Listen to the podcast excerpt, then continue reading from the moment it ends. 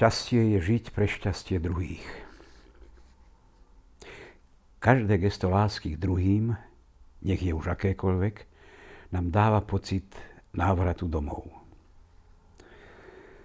Slovenskí kamaráti ma poprosili, aby som po nich skočil na viedenské letisko, ktoré nie je až tak ďaleko od Bratislavy.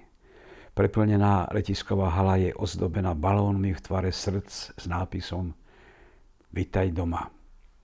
Aj kvetinárstva ich predávajú. A videl som, že si ich nekupovali iba deti. Kupovali ich aj dievčata, babičky či otcovia.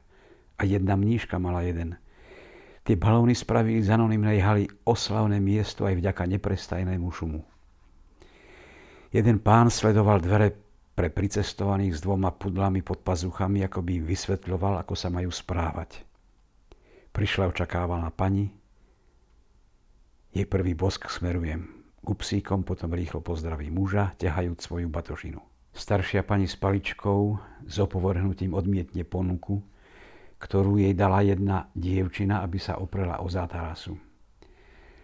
Kostnatý a opálený chlap v čiernej košeli a čiernych nohaviciach si robí miesto, aby lepšie videl prichádzajúcu vlnu pasažierov a postavil sa po mojej pravici. Zdalo sa mi, že som v ňom rozpoznal jedného známeho talianského zjazdára bez premýšľania som sa ho spýtal, či je to myslenou osobou. Odpovedal po slovensky, že mi nerozumie. Hovoril som totiž po taliansky. A keď teraz už po slovensky položil som mu tú istú otázku, odpovedal, že veľa toho nenacestoval. Vidím, že mu chýba veľa zubov a ako si zakrýva ústa rukou, rozoznávam, že nikotín dosť značne poškodil predné rezáky.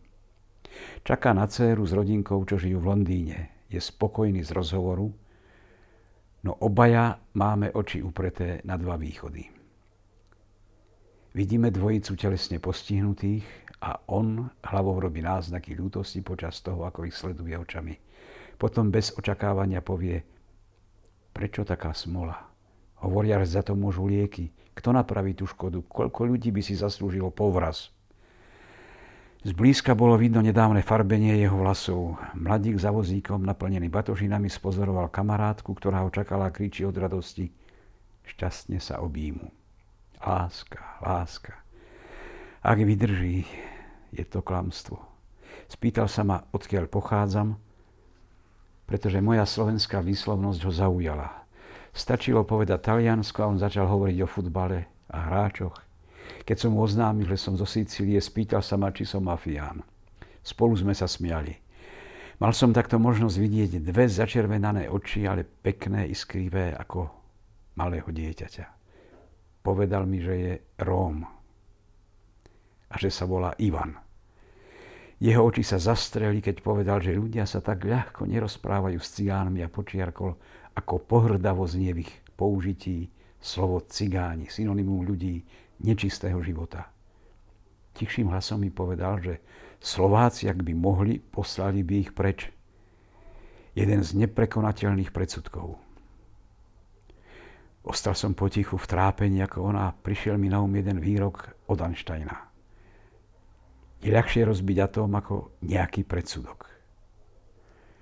Ivan ma chytil za ruku a pošepkal mi do ucha. My sme jednotní, robíme deti ako králiky a veci sa postupne obracajú na našu stranu.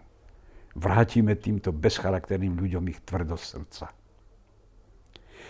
Spýtal som sa ho, či v rodine, čo očakáva, sú nejaké deti. Povedal mi, že je tam jedno a má 7 rokov. Hneď som šiel kúpiť jeden balónik. On bol z neho šťastný. Opakovane ma stískal za ruku.